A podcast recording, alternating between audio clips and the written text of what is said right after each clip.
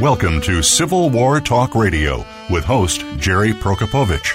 Our program covers all aspects of Civil War history, from the battlefields to the home fronts, and features guest experts, plus insight from your host as they discuss the most critical period in American history. Now, here is your host, Jerry Prokopowicz. This is Civil War Talk Radio with Jerry Prokopowicz. Try this question at your next Civil War Roundtable meeting. What was the longest campaign of the Civil War? Was it the Overland Campaign, Vicksburg, the Atlanta Campaign? The answer I'd give is the blockade, where land campaigns were measured in weeks. U S. Navy's blockade of the southern coast was a continuous daily effort that stretched over four years. And if you don't get enough argument over that question, try this one. Was the blockade effective? That was the draft in a book called The Union Blockade of the American Civil War, The Assessment, by Michael Brehm Bonner and Peter McCord. We'll talk with co-author McCord tonight on Civil War Talk.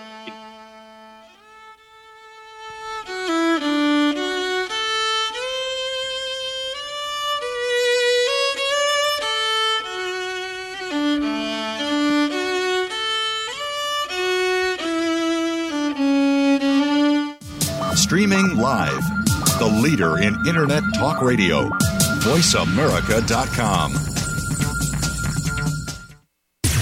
Voice America programs are now available on your favorite connected device, including Amazon, Alexa, and Google Home. Through streams with Apple Podcasts, TuneIn, and iHeartRadio, listening to your favorite show is as easy as saying the show name followed by the word podcast. Hey, Alexa, play Finding Your Frequency podcast. If that doesn't work, try adding on TuneIn or on iHeartRadio or on Apple Podcasts.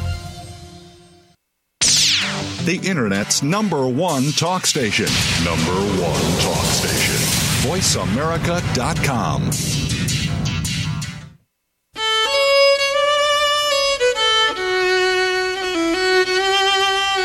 You are listening to Civil War Talk Radio. If you have a question or comment about our program, please send an email to prokopowicz at e c u dot e d u. That's P R O K O P O W I C Z G at E C U dot E D U. Now, back to Civil War Talk Radio. Welcome to Civil War Talk Radio. I'm Jerry Prokopowicz, coming to you from the third floor of the Brewster Building on the campus of East Carolina University, where we usually come from, not always in the summer, and it is summertime now by the academic calendar. It's the last day of May, two thousand twenty-three. But though I am sitting here in the Brewster Building, I'm not speaking on behalf of East Carolina University or anybody else, and my guest likewise only represents himself tonight. Well, it is nice to be here in the office. It's quiet. There's very few people around. And I've got a brand new giant monitor. They replaced uh, uh, computers for some of us this year. You get a new one every four or five years, depending on the budget. And uh, I missed the last refresh period for some reason, so I was still using my, my Fisher-Price twenty fourteen and was able to get a new one. And Uh, The old monitors didn't work with the new computers, so we got new monitors. And they said you can pick whatever size, so make no mistake, ask for the biggest one possible. It does fit in the room. Uh, it fits on the desk. It's like a thirty-seven inch monitor. I've never experienced anything as, as grand as this. I can see multiple screens, multiple windows open at one time. Uh, just getting used to it here. I think this is the first show we're doing with the, the giant monitor, and I will hopefully be able to communicate more effectively because of it. Uh, hoping for more effectiveness also is what I'm feeling about the E C U baseball team. They did not win the conference tournament last weekend. They are now the second seed in the Charlottesville Regional for the N C double A tournament this coming weekend. If you're not an American listener, and, and I know many of you are not, uh, references to college baseball may be obscure and meaningless. And indeed, if you're an American listener, references to college baseball may be obscure and meaningless because baseball is so far overshadowed on campus by football and basketball.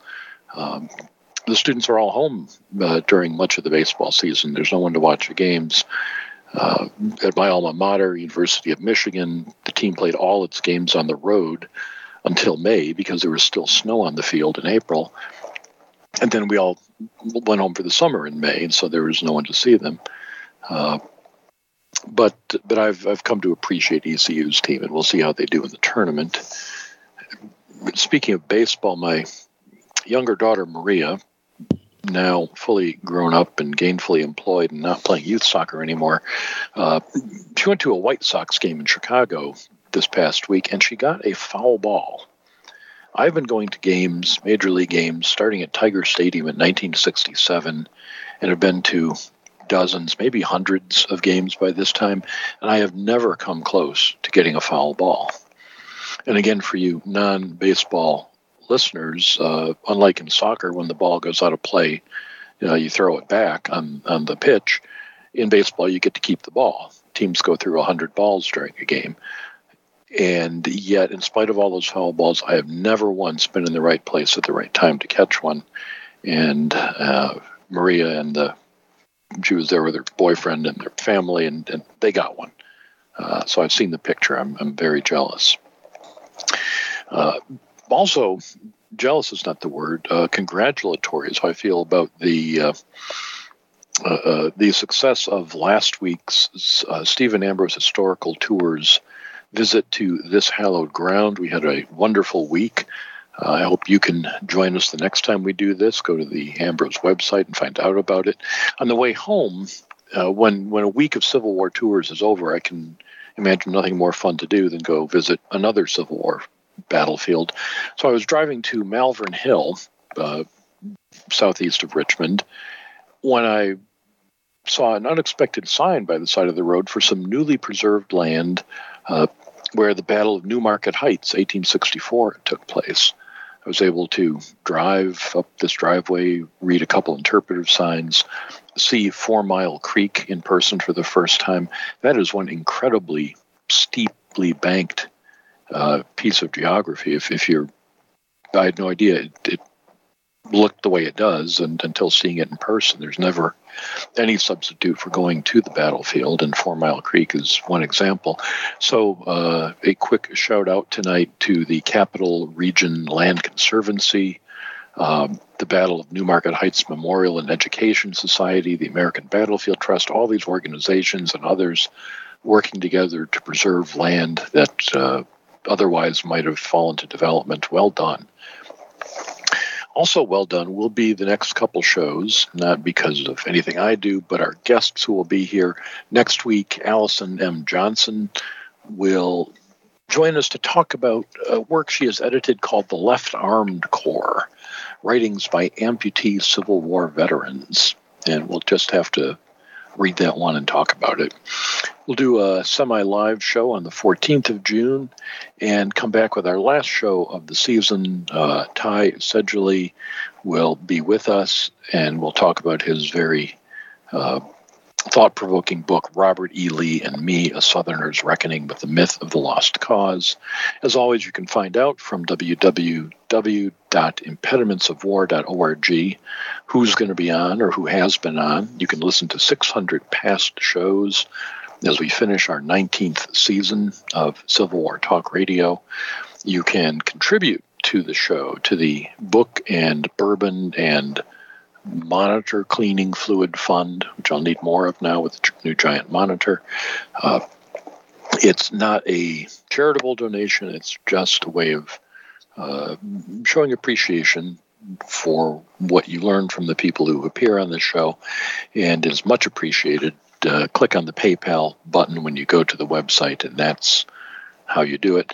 Uh, there is also uh, the opportunity, now that we're in T-shirt weather, to buy Civil War Talk Radio T-shirts there. Uh, I I'm not wearing mine tonight. I was wearing it last week. Tonight I'm wearing the Eastern Carolina University T-shirt, which you can also get. That is a pure indulgence on my part. There, of course, is no Eastern Carolina University, but E S P N periodically gets it wrong and calls E C U Eastern instead of East Carolina University. So this shirt is my petulant uh, uh, pushback at at T V for getting the name of the school wrong. And you can get one. You can be maybe the third or fourth person in the world to own one. Uh, go to T. Go to the, the website, then click on the link to T Public, where the Civil War Talk Radio T-shirts are, and get yourself a truly obscure fake American college shirt. Tonight, we are talking about the blockade during the Civil War. Uh, there is a relatively new book from twenty twenty-one, I believe.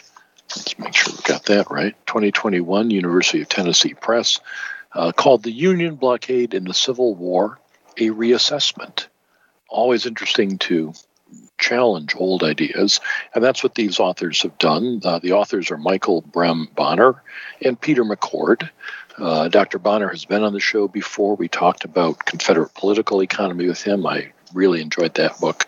And tonight we have his co-author, uh, Doctor Peter McCord, joining us. Doctor McCord, are you there? I'm here. Thanks for having me. Uh, glad you could join us for the show tonight.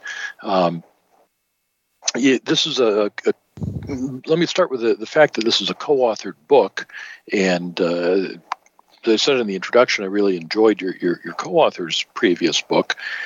How long? Uh, I, I, How long have the two of you uh, known each other? Oh, well, thanks. That's an excellent question. Michael and I are, are friends as well as co-authors, friends, colleagues, and, and co-authors, I would say. Mm-hmm. Uh, I met him in graduate school. Uh, we were at the same PhD program at the University of California at Riverside. Um, we were working with some of the same um, you know, faculty there. Mm-hmm. Uh, that was probably, I, I think the first time I met him was either ninety-eight or ninety-nine. So we've known each other for a while now. And at Riverside, uh, one of the faculty there, and you mentioned it in your book, was uh, Roger Ransom, who yes. l- listeners will recognize that name. Many of them his, his counterfactual work about the uh, the Confederacy winning the war and uh, the approach he took to that. Um, did he play a role in, in the two of you deciding to write a book? Uh, that uh, it's not counterfactual, but it, but it attempts to evaluate uh, uh, how the past might have been different. Uh, it, I would only say uh, indirectly. So that, mm-hmm. I don't want to go into too long of a story here. But when I was a, I was a research assistant for Roger Ransom when I was a graduate student, mm-hmm. and he had me collect some of the data that we ultimately used in the book.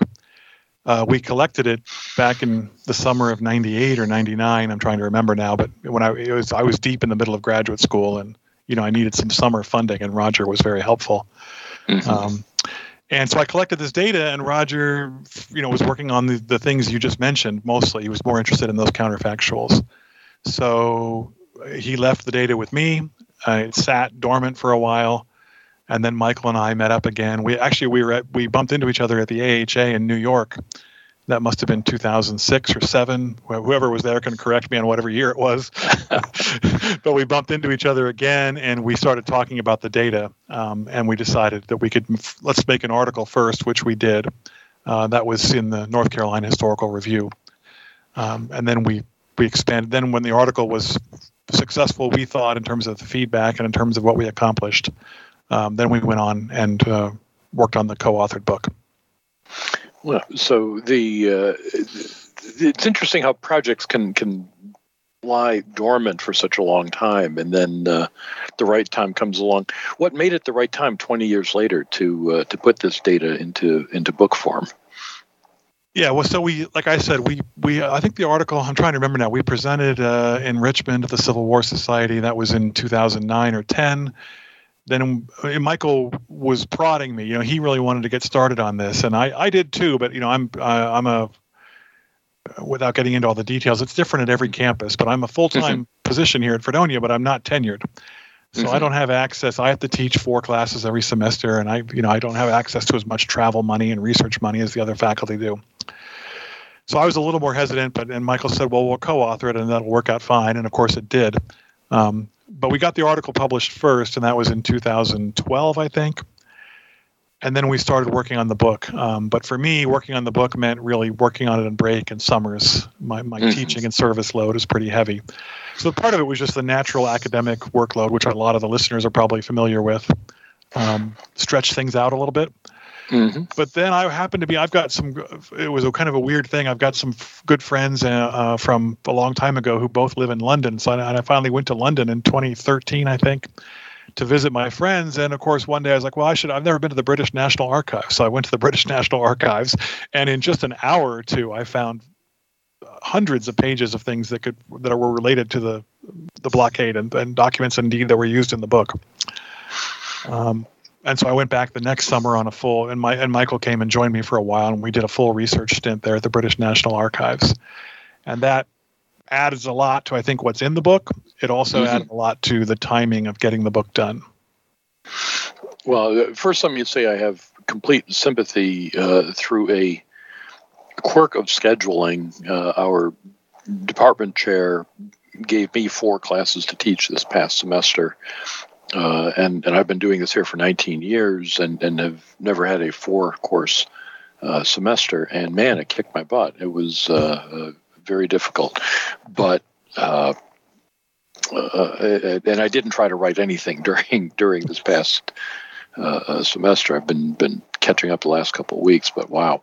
Uh, the British archives are important because you, you start out the book talking about the the international aspects of the blockade. You know, we think of it as the United States and the Confederate States, but of course, uh, the third party that matters a great deal is Great Britain. They, they've, they're the ones who engage in a lot of the trade with the uh, the Confederate States, and it's their ships that are going to be involved. Uh, I, I thought of saying, uh, can you give me a, a summary of international law concerning blockades and precedents in, in thirty seconds? Just summarize it. But that would be a cruel and oh, terrible thing to do to anyone. Um, it's insanely complicated. Uh, if anyone wants yes. to uh, endeavor on a, you know, a historiographical uh, work on this, it's it's really complicated. Of course, the British Empire, I don't think I have to remind any of your listeners, um, international law and what the British Empire wants often have significant overlap. Um, in this case, the Paris Agreement and what, you know, the first chapter there, we wrote about the Paris Agreement and how it in- influenced various events leading up to and including the blockade. Um, you know, it's like all international agreements. On the one hand, you can tell what it means, what they want. You know, blockades have to function a certain way. It's all spelled out. But on the other hand, it's open to interpretation, and that's what the British did. When the blockade was working the other way, I think the British always imagined blockades working in their favor. They would blockade ports when they felt the need to do so. And here now the North you know, was blockading the South in the Civil War, and that was harming British interests. I'm so going to Br- jump in real quick um, because we're going to take a short break. But I, I want to come back and ask you more about that, especially the Declaration of Paris, the eighteen fifty-six or fifty-seven document. We'll come back and talk about talk more about all these things in the book, The Union Blockade and the Civil War, A Reassessment. We're talking tonight with co-author Peter McCord. I'm Jerry Prokopowicz. This is Civil War Talk Radio. Stimulating talk. It gets those synapses in the brain firing really fast. All the time. The number one internet talk station where your opinion counts. voice america dot com. Psych Up Live with host Doctor Suzanne Phillips offers a psychological perspective on coping with common and current life issues. This show addresses topics as varied as marital stress, insomnia, depression, raising teens, campus violence, and building self-resilience. Listen in as Doctor Phillips and her guest experts share the latest in books, findings, and information that will inform and enhance your life journey. Psych Up Live is heard every Thursday at two p.m. Eastern Time, eleven a.m. Pacific Time on the Voice America Variety Channel. Voice America programs are now available on your favorite connected device, including Amazon, Alexa, and Google Home. Through streams with Apple Podcasts, TuneIn, and iHeartRadio, listening to your favorite show is as easy as saying the show name followed by the word podcast. Hey, Alexa, play Finding Your Frequency podcast. If that doesn't work, try adding on TuneIn or on iHeartRadio or on Apple Podcasts. Streaming live, the leader in Internet talk radio, voice america dot com.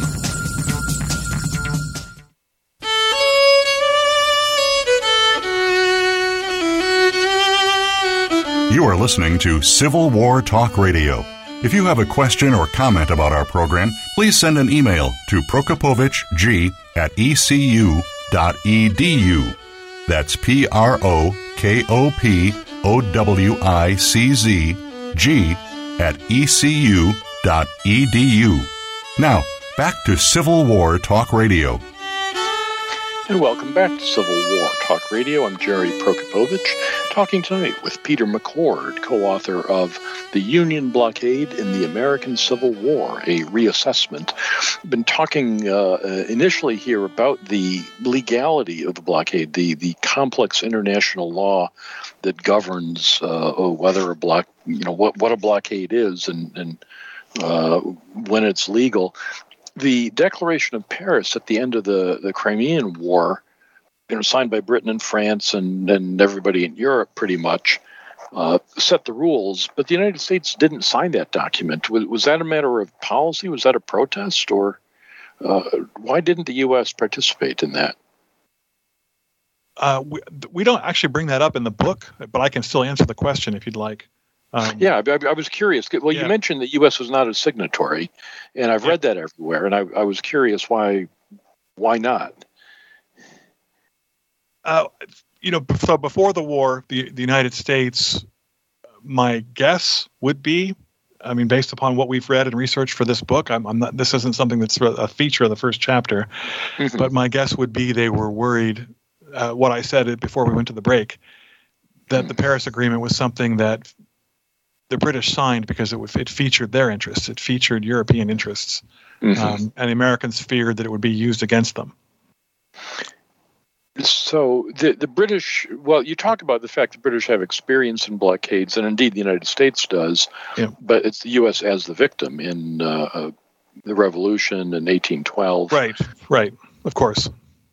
So, so this is... This is a whole new world that both sides are entering into, uh, both the United States and Great Britain. Yeah, I was thinking about this before the podcast because if the, if this came up, what to t- what to mm-hmm. say about it. Um, and, you know, it's an interesting, there's international law, there's British law, there's British colonial structures in place, mm-hmm. which are important to the book um, and to our findings. And then, of course, there's the, the you know, the, the Union and the Confederacy. You know, viewing themselves as independent entities and with ind- right. you know, independent interpretations of the laws. So you've got really a four-way. I was going to call it a triangle, but it's really four ways. You see, there's four actual legal setups in play here. Um, and the British were always trying. What I the, the focus of my part of the research. You know, um, Michael did a lot of the research on the Labuan and the and the Trent affair. I did mm-hmm. a lot of the research on the British blockade runners and how they were interpreting that and legally. Uh, physically, how they were reporting that information back to from, you know, Savannah or from the Bahamas all the way back to London. Um, and the British were always looking for a way in this sort of four-way triangulation mm-hmm. to prove or assert or claim that what they were doing was legal, and what the and what the Union was doing was illegal. Now, one of the one of the things I liked very much about this book was uh, it. You mentioned briefly, and, and it may have been Michael who wrote this section, uh, the the Trent affair, yeah. and then dismiss it with, well, everybody already knows about the Trent affair. Let's talk about the uh, the the Labuan affair, a different ship that yeah. most of us don't know anything about, and uh, it, it's what I like about. Uh, talking with folks in Civil War Talk Radio about is the listeners, uh, they've heard of the Trent affair. They they know what it is. They can look it up if they're if they want to know more. We don't need to explain it. We can just move right on to something no one's heard of uh, and get into something, get deeper into it. And and uh, the your your book, like this show, is not pitched at the person who doesn't know a dang thing about the Civil War, uh, but it it. It does address a lot of issues that, that many of us who've read about the blockade don't know much in detail about. Um, and, and getting to the, the, the question of the blockaders themselves, which you address in, in your next chapter, yep. that, I guess this ties up with the legality. The, a, a paper blockade, a blockade that's not actually enforceable, is apparently not a legal blockade under the the Paris Declaration. So when the U S starts the Civil War, at the beginning of the war, they really can't blockade every southern port or every mile of three thousand miles of coastline, obviously. So is it is it a legitimate blockade when it starts? And and how do they get enough ships to to make it look more right. legitimate? So those, yeah, three questions there. They're all great. Sure, I'm throwing them all up. Pick yeah. one. uh, the British, you know, would view that that first summer of the war um, in eighteen sixty-one. Mm-hmm. They viewed that as really a, a legally a non-entity, a non-blockade. The Union declared their intent. They declared a blockade in purpose and in effect. But the, you know, if the if the ships aren't there off the coast of Charleston, Uh, then it's not a blockade legally according to international law. And the British exploited that as much as they could. And so really, there wasn't much of a blockade in the summer of eighteen sixty-one. Uh, Charleston and Savannah were the first ports to be blockaded, in part because they were the easiest. The, mm-hmm. the inlets and the sounds were fa- fairly narrow. Um, you know, a place like Wilmington, if you know the, if you know the coastline and if you're from the Carolinas, mm-hmm. uh, Wilmington has so many different ways in and ways out, you know. Um, so there's that sort of thing. There's a physical, there's a geographical, physical aspect to it. But the British focused on this legal aspect. And every at every point, you know, if, if you're reading our book, um, if you're thinking about these issues, at every point from the from the commanders of these ships to the local councils to the governor of the Bahamas, all the way up to the Foreign Office in London, every conversation was about the legality of it. Um If if a blockading squadron commander pulled over what he thought was a blockade runner, the blockade runner would immediately launch into a legal manifesto, you know, like the person pulled over for speeding who tells the cops what his rights are. It was a little bit like that. It was. It, it, I was surprised at how much it permeated all the language, all the documents. Now, from extensive hours wasted on YouTube, I'm aware that when you argue with the police about why you've been pulled over, that often ends badly. Yes, uh, for the for the civilian, um, and and I, I guess beyond being a laughing matter, it can end fatally if you're if you're uh, for some civilians. So so uh, yes. It can be very serious. I don't want to minimize that. But for the blockade runners, um, yes, the uh, well this, this Labuan affair that we're talking about. This is a ship off the Rio Grande. Mm-hmm. Uh, It's loaded with contraband Texas cotton, and the U S Navy seizes it. What can a captain possibly say to defend himself? Yes, so there's there's a couple. Well, there's a bunch of things he could say. Now, whether or not any of them are, have merit is another question. Right, um, right. But one of the things he could say is, well, that if I'm in international waters and this isn't contraband cotton, right? It, cotton isn't a good of war, but it's a good that the South is selling to make money so that they can buy goods of war.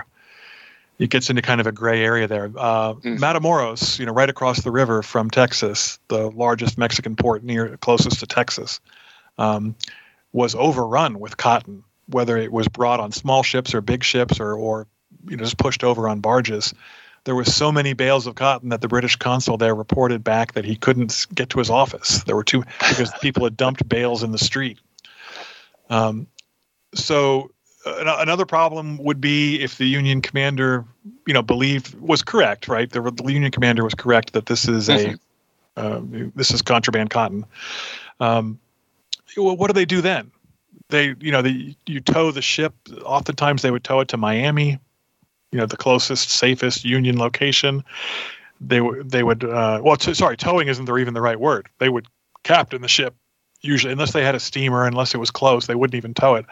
They would ask the ship to sail with them to this port, or they would put a commander on the ship, and he would sail mm-hmm. it. Um, and then you end up in Miami, and there's a court battle over and you, how long can you hold the sailors, and what happens to the confiscated cotton? And and then and then a couple months later, sometimes the ship just gets released anyway, and they sail to Havana and sell the cotton. Um, so there was a it's the whole thing was was strangely murky for the first. I mean. Honestly, for the first three years of the war, this is what I just said kind of encapsulates almost every encounter. Now, when they do get a ship safely back to a prize port, then in theory, a court adjudicates, yes, this was contraband. Yeah. Um, then what happens to the, the cotton or whatever that's been seized? Sometimes it was destroyed. Mm-hmm. Sometimes it was sold anyway, right? Either through a third party or through a Union uh, merchant ship. Mm-hmm. Um, now, of course, that, mean, that means the money doesn't get back to the original owner, but the cotton is still sold on the international market. Mm-hmm. Um, sometimes it was destroyed. Sometimes it just stayed there. I mean, we, the records on that actually aren't very good. Um, I wasn't able to track any of that, you know, on a one-for-one basis. Mm-hmm. Um, we, I just saw anecdotes. I'm so I'm basically repeating the anecdotes that I that I saw in the documents. Um, legally the, speaking, they should. They felt the Union felt they, of course, had the right to seize it. Now, the the money, if if the if the cotton is sold, uh, if if the government seizes it, if it, it, say you take it to a, a, a somehow get it to a prize court in a, a fe- federally controlled state, yeah. then you've, now you've got all this money, and uh, I guess where I'm going with it is, don't does the, the, the ship that captured it, do they get the money? Uh, not well. That's a good question. I can't say yes or no, but I would guess no. Um, that we, that this was a government operation, right? It's a Navy. A Navy operation. So the captain of the ship, he gets the captains. By the way, were very, very. Um, it very much read like a movie script. You know, the, the the the person in command, whether it was a blockade runner, a, a Confederate ship, or a British ship, or or a Union ship, uh, the the the person in command of each of these ships was very assertive in every document, very full of pride of of his duty and his role. Um, a master of the rhetoric, you know, not master and commander, but master of the rhetoric of the uh, time. Um, and there, it, it, every almost every encounter between these captains read like a movie script. Um, very powerful and assertive language they would throw at each other. Um, and it wasn't. It you never got the sense that there was a lot of money changing hands, although that it's you know in a black market operation, of course, that's that's possible. Just like today in modern times. So the, the analogy I always, when I talk about this with my students when I'm teaching class, mm-hmm. you know, there's illegal drug trade in America today. We don't know exactly how many, what you know, how much money, how many grams, how many kilos of illegal drugs. Um, we don't. We can guess, but you don't know the exact number. And that's the same thing here. There's a lot mm-hmm. happens under the table. A lot happens below the documents, I guess, is, is my assumption. But yeah. I mean, there was prize money for for captures. At least, oh, sure. It, so, so you've got that element uh, uh, that, that the Navy crews would, would hope to get if they if they captured a blockade runner. Yes. Um, now that you've meant, now that you've raised that, it's a kind of an interesting question. I hadn't thought of this uh, until now. But you know, they sunk. They either ran a lot of ships aground. They forced them to scuttle. They they sunk them, um, or they captured them. All right, and it's you get more money, right, if on the capture. Mm-hmm. Um, but I, I didn't see any evidence. Now remember, I'm looking at the my role in this research project was to look at British documents, and so the British were always trying to run, always trying to find the runners, always trying to find a legal way to say the runners weren't runners. Yeah. Well, now that the British presence in America. Then let, let me ask this question. Uh, okay.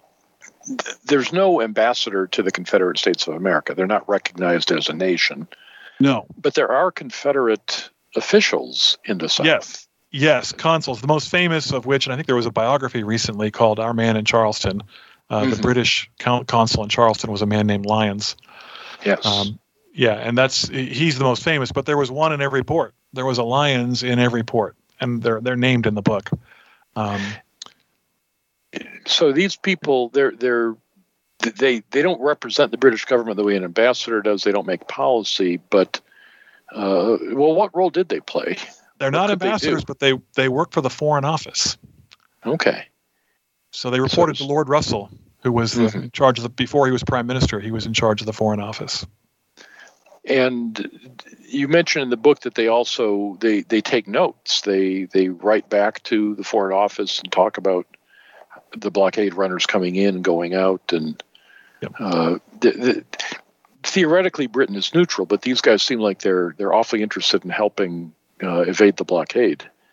Yes, That's absolutely correct. Um, Lyons was first and foremost among them, but you know, in, there was in in Mobile and in New Orleans too. There were very active British consuls, and they they observed a lot, and they wrote a lot. Um, almost, it's almost like reading a, someone's Twitter feed when you read these. Lyons Lyons was sending out short little paragraph blurbs.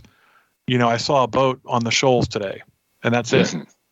And then the next day, I saw three. We heard we had three captains who got through because they were not carrying any contraband, which may or may not have been true. Um, that sort of thing. It's like a daily blog on what was happening in Charleston. Lyons had that. And I'm, I'm blanking on the author's name of the, the, the book about him, the Our Man in Charleston, but he was on the show not too many months ago. And uh, as one gets older, the C R S. I can't remember stuff syndrome sets in. Uh, but it was a fascinating story about the, this consul in, in Charleston and uh, and his role. Now, the real political stuff, of course, with Great Britain is happening in Washington, D C. You've got the uh, uh, the ambassador there, Lord Lyons, and uh, William Seward, the Secretary of State, mm-hmm. interacting all the time. Uh I got the sense reading this book that there that their personal relationship played a considerable role in how, how things worked out. You mean you mean Lyons and Seward? Yeah. Yes. Well, anyone who contacted Seward, and one of the things that struck me, here I was looking at the British records and the British archives, and right. kind of seeing the British perspective. Anyone who came into contact with Seward, you, I mean, it's a combination of love and you know damnation. they they were stymied by him at every turn. I mean, if if nothing else, if you wanted to write a positive book about Seward, and I, I know many people have, mm-hmm. uh, just look at the British archives. They hated everything he did, hmm. and because he was so, he was always a, they felt like he was always a step ahead. They never said this, but when you mm-hmm. read between the lines of the documents, they felt that Seward was always a step ahead of them, and they cursed him, hmm. but but well, respected him from a respect from a position of respect. Hmm. Well, he, he certainly, uh, it, it, I mean, he had a lot to deal with. We talked about the international law here. Uh, he had to argue with his own cabinet uh, peers and with President Lincoln.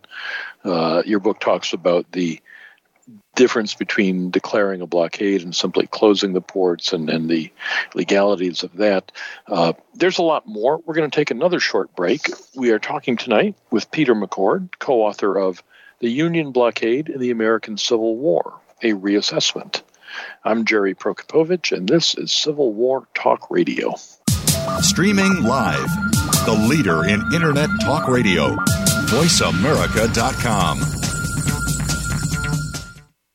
Tune in to the Voice America Variety Channel on the Voice America Talk Radio Network. Voice America Variety broadcasts a diverse array of topics, reaching a global community. Our experts come from all walks of life, and the topics they discuss are everything from current events, arts and entertainment, leadership, parenting, relationships, self-improvement, career advice, and a variety of other topics. Check us out today. You're sure to find something of interest. Voice America Variety. Talk on today's hot topics. Voice America is on LinkedIn. Connect with us today.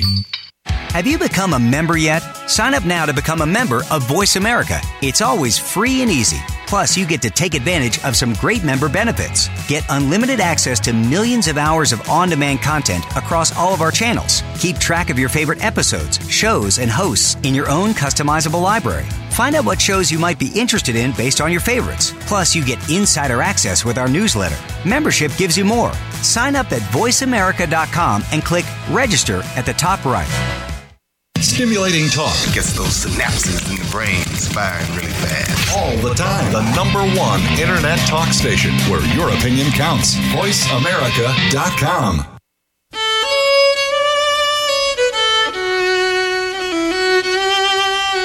You are listening to Civil War Talk Radio. If you have a question or comment about our program, please send an email to prokopowiczg at e c u dot e d u.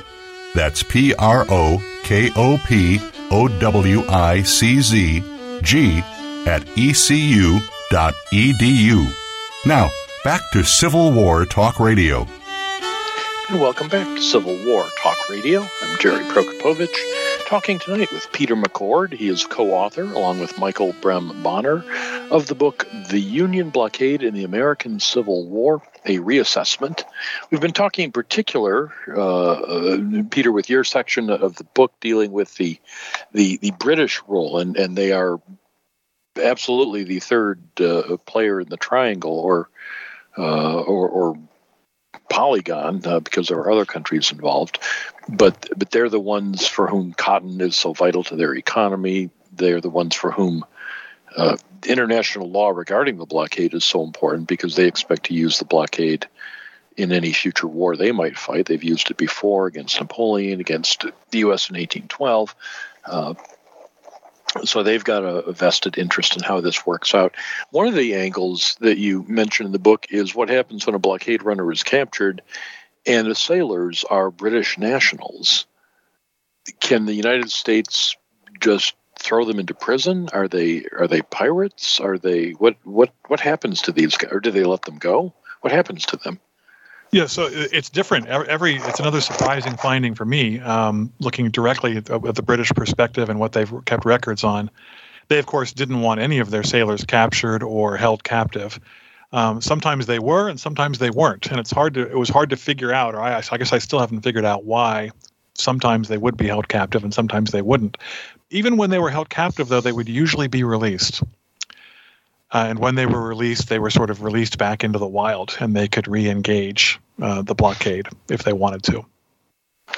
Now, they, and, and that happens. It's like, uh, you know, people who are familiar perhaps with the parole system for prisoners of war in, in land battles between the North and South. If you're captured early in the war, you don't go to a prison. There isn't one yet. So you sign a parole, or your officer does. You're free to go. But you can't fight again until you're exchanged. Once you're exchanged, you can come back and fight again. Then you can get captured, parole, fight again, catch and release. Uh, eventually, that that's that's going to take a long time to to uh, end the war. And some of these British sailors, you point out, they get caught, they get released, they get caught again. Does the United States finally get tired of this and just say no more? Uh, Seward does, and Seward was very skillful at you know trying to. Um, you know, increase the efficiency of the blockade each year, which he, I think he did do.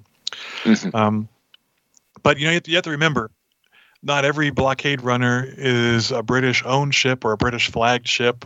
Even even someone selling cotton from, say, trying to or trying to sell cotton from Texas to a British buyer, uh, they could be on any flagged ship with any sailors from any, of uh, you know, any uh, Atlantic system nation. Um So it's not, it's the blockade runners, even though the British were interested in the blockade, at running the blockade and supporting running the blockade, it's it would be unfair or in, in, inaccurate to to suggest that they're all, this is a British affair, only affair. Um, so they're, you know, okay, so there's one ship that gets pulled over, they go to prize court, there's twenty sailors on board, eight, you know, eight of them are British. And the other twelve are from all, various other places. Um, so those eight aren't going to aren't going to change. Having them captured isn't going to change the the structure of what's going on. Does that make Does that make sense? It, well, it yeah. does. And and it, well, you pointed early in the war, those eight yeah. guys say, "We didn't know there was a blockade on. Yeah, we didn't know we were doing anything wrong." Uh, oh no, they might not. This is you know this is the uh, we all know the time period here, right? True. That's what information is is available to people, what they're reading, what they're hearing. Now, I want to ask this, and, and if this is outside, this is more what, what your co-author wrote, uh, we can move along. But I was fascinated to learn that at the beginning of the war, some of the blockade runners operated under sail. We all picture the blockade runner, the classic low, lean steamship, burning anthracite coal, uh, painted gray so you can't see it, moving as fast as it can almost in the evening. But at the beginning of the war, they're just sailing right through the blockade. Yeah, but there's nothing really to sail. It's because it's a paper blockade. They can sail right through nothing pretty easily. Um, the sailing ships did continue through the war. However, they were coastal shipping. Okay. So any a low draft ship, a shallow boat, a smaller a schooner, a smaller schooner, and maybe not even a schooner, um, mm-hmm. anything under thirty tons. It, and the, the fact that they would go along the coast brings up another uh, uh, point of, of terminology. Another thing I learned from this book was the discussion of the the the blockaders themselves. The blockading squadrons were eventually formed an, an inner blockade and an outer blockade. You had ships far out at sea, or or at least out out off the coast, and you had other ships right there to try to catch those little sailboats going up and down the coast. But that tells me that by the end of the war, the U S Navy must have had a lot of ships to to go from being able to blockade one or two ports to having a double ring around much of the southern coast. Yes, the deployment of ships over time was is is impressive. And I would still argue, though, that one the one thing that maybe didn't come through in the book well enough, I was kind of reviewing some of the things that I put in the book, and I wanted to, before mm-hmm. the podcast, you know, you can't measure, just like when I was talking about the illegal drug trade today, you can't measure things that happen below the documents. You can't, how many coastal sh- ships got through in a various time. It was pretty easy to sail from Savannah all the way down to Jacksonville and get as close as you can to the Bahamas and then jump over to the Bahamas on a sailing ship, even later in the war. Hmm. Um, and so the, if you could get to the Bahamas and offload, and not even at the port, there were all sorts of anchorages around the Bahamas. You don't have to go to Nassau, because Nassau is where you're going to get caught. Mm-hmm. Um, you can go to any of the anchorages around any of the, you know, how many islands there are in the Bahamas. Um, they had anchorages all over the place, and smaller coastal vessels would would meet up with larger British, sometimes British flagged or British manned ships, and they would transfer their cargo, and then they would, from the Bahamas, they would sail back to Lon- Bermuda or London. Now, th- don't want to leave our listeners hanging uh, any longer. That your book is subtitled A Reassessment, and uh, in your, your last chapter and your conclusion, you, you do reassess how effective the the blockade was. Um, I, but there's a mixed message in those chapters. Um, how, so let me just ask you your summary of it, uh, effective or, or not effective? Well, this is something that Michael and I went back and forth on. And when I say that, I don't mean we were, we differed.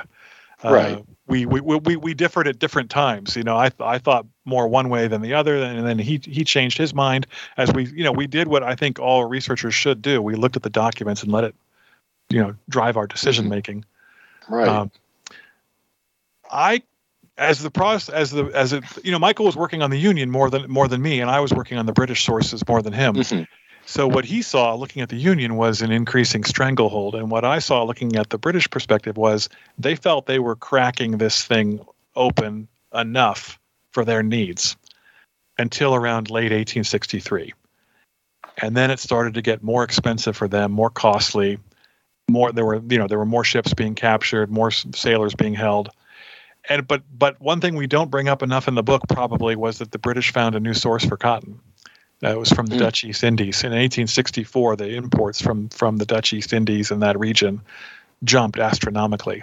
So someone figured out to switch production away from cocoa and coffee and other things they were growing there into cotton. And so once the British saw that they had another source of cotton, they didn't they didn't need to embrace the costs of this operation. Well, you do your your point about ships being caught, um, about it becoming more expensive. You do use some some uh, yeah. you know cliometric data, some some some numerical data here. And this book, I want to assure listeners, it's not a mathematical book. It's not a book of charts. It's not a, a data focused analysis of the blockade as a whole. And some people would welcome that, and somebody should write something like that. Uh, but you do go that direction in your, your last chapter. You break the war down into ninety-day chunks and show how many blockade runners, blockade runnings were attempted, how many were successful, and so on. And you conclude that the the likelihood of getting through, if anything, goes up rather than down over the course of the war, which is kind of surprising. Yeah, so for steamships, there's a slight increase in the number of runs and the chance of a run being successful. Part of that is due to the fact that they switched. Um, well, they had combination. The British built ships that were combination ships. They actually purpose built ships to run the blockade. They mm-hmm. were combination steam and sailing ships. So you sail when you don't want to be seen from a distance because the steam is visible in the daytime. Mm-hmm. So they would alternate back and forth. They had they developed new tricks like that all along the way. They were building ships in Ireland, actually, and some ports in northern England, specifically for running the blockade. Um, and so they were able to get more ships through as a, you know, if you're doing the numbers, doing looking at the charts in our book, like you just said, mm-hmm. uh, you can see that. However, that increase, you know, might not be enough to make a dramatic conclusion. Does that? Well, it, it, I, I would say more interesting, I thought, was that instead of relying on the numbers and saying, well, here's how many ships got through that, therefore it's effective or ineffective, yeah. is the focus on, on what I would call soft factors. You discussed the, the psychological effect of the blockade on the Confederacy, uh, and and presumably, and, and, and touch briefly on the the positive psychological effect in the North. And I have to assume the, the British likewise were were affected by reading every day about this, as well as experiencing the uh, you know lack of cotton coming from the South. It's not the raw numbers, but just the the uh, the emotional impact of, of knowing that your your coast is closed. Well, sure. And you mentioned earlier Seward um, was. He wasn't just intelligent and solving problems the way I said, but he was facing mm-hmm. opposition. There were plenty of Northern politicians who had differing views on what the blockade is, what it should be, in part because there's a, you know, there's North and South trade predating the war. That gets mm-hmm. shut down. So there were a lot of Northern politicians who wanted that trade to continue. Um, so there's in in politics, this was difficult. In culture, if you read every, if you read the newspapers in the North, mm-hmm. uh, we're strangling the South. And if you read the newspapers in the South, we've got brave young lads on boats that are running the blockade, and they can't be caught. Kind of like a Wile E. Coyote kind of narrative, mm-hmm. right? Or sorry, a Roadrunner narrative, right? um, so it, you're right. The, these soft factors matter for the narratives of the war, how people felt about the war. And as we all know, all your listeners know, you get, you get into eighteen sixty-four, the end of the war starts to feel inevitable. Um, mm-hmm. So really it matters more to me what was going on in eighteen sixty-two and eighteen sixty-three.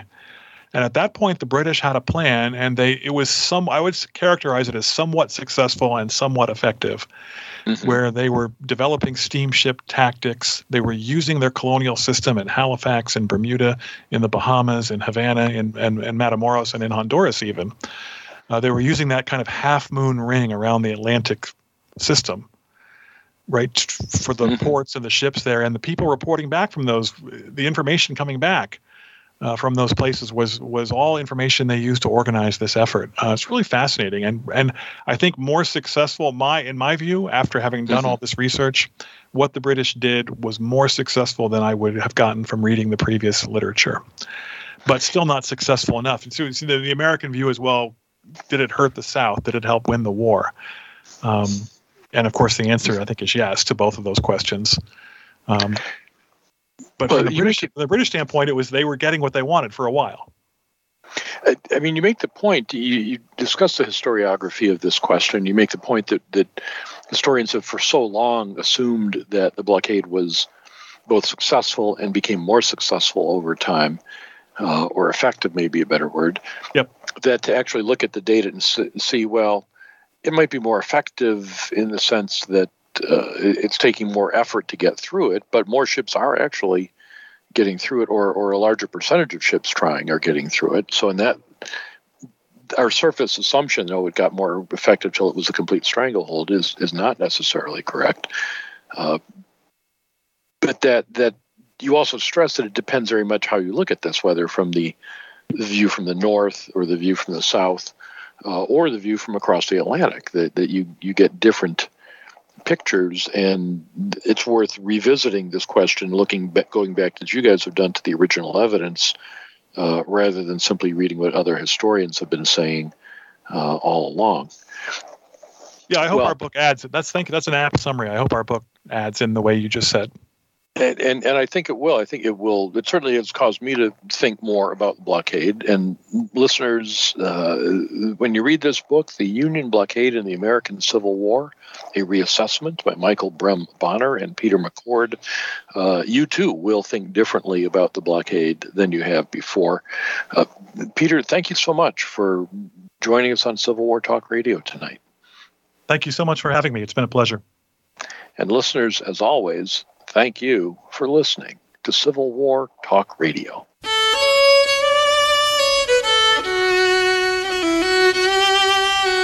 Thank you for embarking on a part of American history this week.